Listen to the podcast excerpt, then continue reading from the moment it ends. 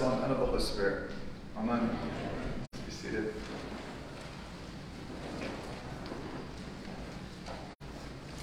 It's always great when, when the passage just starts off with, increase our faith. You figure there's probably got to be a response to something that was just said, so we'll read the something that was just said. It follows immediately after um, our passage from, from last week about the parable of um, Lazarus and the rich man. And then he says to his disciples, Temptations are, to sin are sure to come, but woe to the one through whom they come. It'd be better for him to, if a millstone were hung around his neck and were cast into the sea, than that he should cause one of these little ones to sin. Pay attention to yourselves. If your brother sins, rebuke him, and if he repents, forgive him. If he sins against you seven times in the day and turns to you seven times saying, I repent, you must forgive him. And the apostles replied, Increase our faith. Right? Help our faith to grow if this is sort of the standards that you're, you're putting us to. Um, not just this one about the millstone and the forgiveness, but everything that sort of came before it. Of the, the parable of the rich man and Lazarus, of, of, of making sure to take care, to be, to um, uh, reach out and love and grace even to those who are nameless, right? To respond with repentance and receive tax collectors and sinners and all these other peoples. Ultimately, this whole thing can be wrapped up in don't think too much of yourself. Don't be so self righteous. Don't think just because you're following the law that you've got it all right. Just don't be think because you got baptized at St. Matthias and then confirmed by the bishop that everything's going so great for you. Just because you have Sunday school awards that start from here and go down all the way to there doesn't mean you're all that in a bag of chips. Right? Be humble. There's a story of, of two, two monks who are sitting and talking to each other, and they said, one to the other, I think I've really finally reached that part of seeing myself as, as nothing, of nothingness. And the other monk said, Me too. I think I've finally gotten that to see myself as, as nothing. And there's a janitor who was sweeping and overheard them, and he came over and he said, You know, I, I, being with you all, I think I've gotten that place of, of experiencing nothingness too. And he continued sweeping and went on his way, and the other monk said, Who does he think he is to think he's nothing? right? I mean, so there is this, this aspect of humility and, and being humble that there's this double edged sword, too, right? You can get too proud even in your own humility if it's not true. You know, I did a good deed. Didn't anybody watch me? Did anybody see that good deed that I just did? Um, this is the reality that Jesus is, is been talking about for these past several chapters. When you are a disciple, you need to see yourself totally dependent upon the glory and gifts of God. And that your neighbor is totally dependent on the glory and gifts of God. That you've done nothing to earn God's favor, and they've done nothing to earn God's favor, and yet both of you have it. And even as we as we look back at, at Habakkuk today, which we sort of it's funny when you hit the minor prophets because you have Habakkuk complaining, and then you have God's answer, and then you have Habakkuk, uh, which we don't read God's answer. We just get right to Habakkuk saying, I will be on a watchtower after Habakkuk's been complaining about the Babylonians. Basically, what's happening is the Assyrians are losing power, the Babylonians are gaining power, and it's political turmoil anywhere. And Habakkuk says, why aren't you doing anything, God? Where are you? God says, I've been doing stuff. Stuff's been happening. Unexpected stuff. Stuff you don't even think. I'm going to bring the Babylonians up just to put the Babylonians down a little bit later. But that's they're going to be the instrument that's going to, to take place. They're puffed up. But those who are righteous, who live by faith, will carry on. And it's one of these passages that gets quoted in the New Testament all the time, plucked out of, of Habakkuk. The proud, the puffed up will fail, will go down, but the righteous who live by faith be carried on. But it's often what happens, right? We think that we know what God should be doing. We think when we look around the world that God's doing nothing because it's not going the way we want it to go, the way we think it would be going if God would just ask us for our opinion. Right? But Jesus here now starts setting things up higher. It'd be better for the one who causes people to sin, for the ones that you're unwilling to eat with, for the ones that you're stepping over and basically saying you're not worthy of God's love. It'd be better for that one to have a millstone tied around their neck. Those millstones, if you've never seen the picture, are big, giant, hundreds pounds, probably a few hundred pound stones that donkeys like are hitched up to and they walk in a circle to grind the grain, right? And so be better to have, you know, this 300 pound weight wrapped around your neck and thrown into the sea. Make sure you're forgiving one another. This again goes back to relationships. How many times should we forgive? This isn't the same passage. It's one of the reasons we skipped it because we have it in another place. How many times should we forgive? Seven times, Jesus said. How about seven times 70? Basically, how about you just stop keeping track? This isn't a score. When somebody that you're in relationship with sins against you, but then repents and is apologetic, then it's your obligation to forgive. This isn't about, about abuse and you know being a doormat and all those crazy things like that. This is just about being together in the body of Christ. We do stuff to each other. Not always even by purpose, right?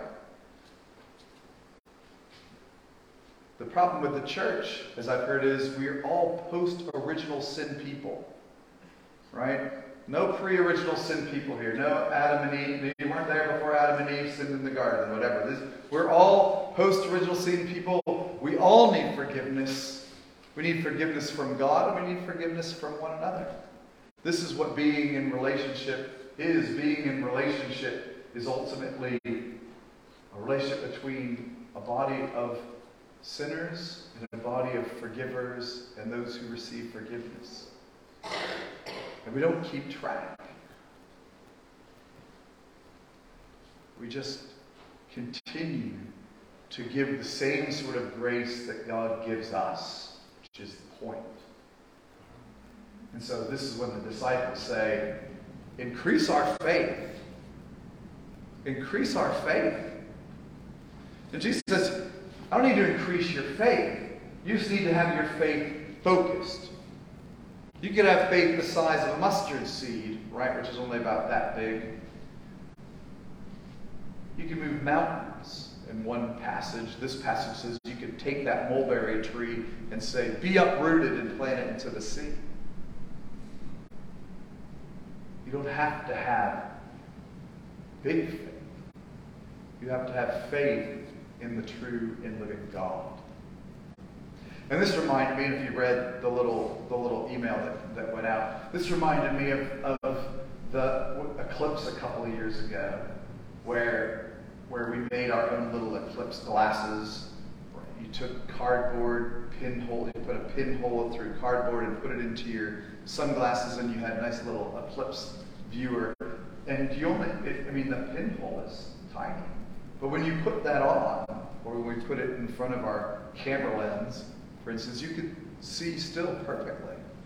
So long as it was focused, you couldn't see peripherally, but you could see perfectly that image in front of you. Everything else is, is blocked out. And this is what Jesus is saying. This is the faith that we need. This is the faith that you can have. The faith that Paul was talking about to Timothy today. He said, Your grandmother had this faith, your mother had this faith, this faith has been given to you.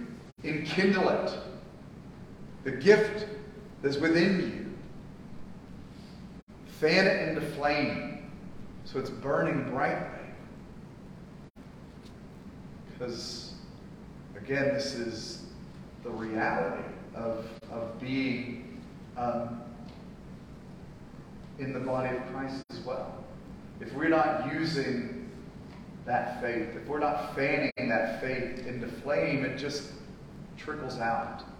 If we're puffed up and we get consumed with everything that's around us, being out of whack instead of having true faith in the living God, then our faith burns out. Instead, we're invited to fan it into flame that might enkindle us.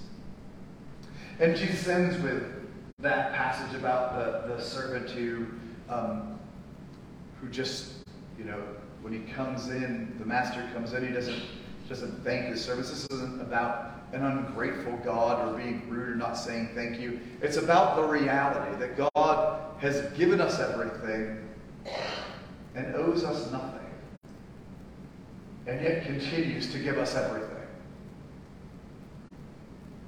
And this is the joy, in, in many ways, this is almost the beginning of, of, of stewardship that, that we've been, have been talking about in, in little bits, really, this whole summer, of, of the fact that everything we have comes from God.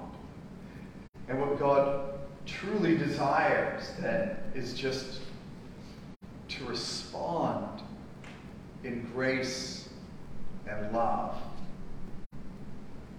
in receiving your neighbor, in seeking out those who are lost and nameless, to portraying grace and love to the weak. But maybe even more important than that, into understanding that just because the way it looks, as Habakkuk was complaining about, that those who are evil seem to keep getting more and more wealth than those who are not evil, eventually that's all for nothing. It's the parable of the rich man and Lazarus taught us last week. But also, this is not how we value God's love, God's blessing. God's blessing doesn't translate, you don't get to trade it in like the dollar for the euro. You don't translate God's blessing into the shekel or the dollar God's blessing is infinitely more valuable, and more importantly, it's distributed evenly. Not because of anything we've done, as Jesus continues to say, but simply because it's God's gracious desire to fill us with that love and that blessing. And it's God's gracious desire for us to continue to share that grace and blessing. Because in reality, especially we talk about things like forgiveness, what, what other thing is there really that you can do for somebody that would be more God-like than that? I mean, there's service that you can do, there's kindness, there's acts of, of goodwill. But in reality, when you forgive somebody, and you allow that thing that was done to you not to, to to carry over, and you respond in love, that's God. Right? That's what God does for us. Billy Graham once said, I can do something that God can't do. I can remember my sins. God chooses to forget them when he forgives me. I mean, this is this is an intense thing that we're invited into, that Jesus is calling us into. And oftentimes in the church, these things become um, rules that we have to follow. Increase our faith. I've got to forgive Wayne again. You know, I mean, like, oh my God, either Wayne, right?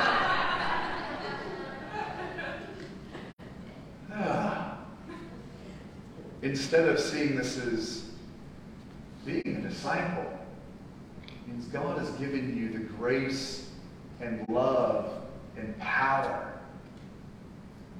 to forgive and to love, even when something bad has happened to you. That's an intense, intense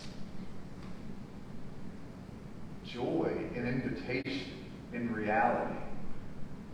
Too many times we take things that Jesus begins to say about the kingdom of God and turn them into rules as opposed to seeing them as just characteristics and traits of what a loving community and grace filled body of believers looks like. And the joy that comes from being a part of such communities. Increase our faith. We cry out not so we don't get stuck with a millstone around our head and thrown into the sea, but increase our faith that we might reflect the joy and blessing of God's love to the world around us.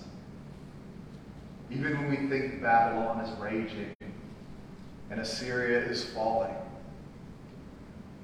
the one true and living God continues to work to live and to love in our midst. Amen.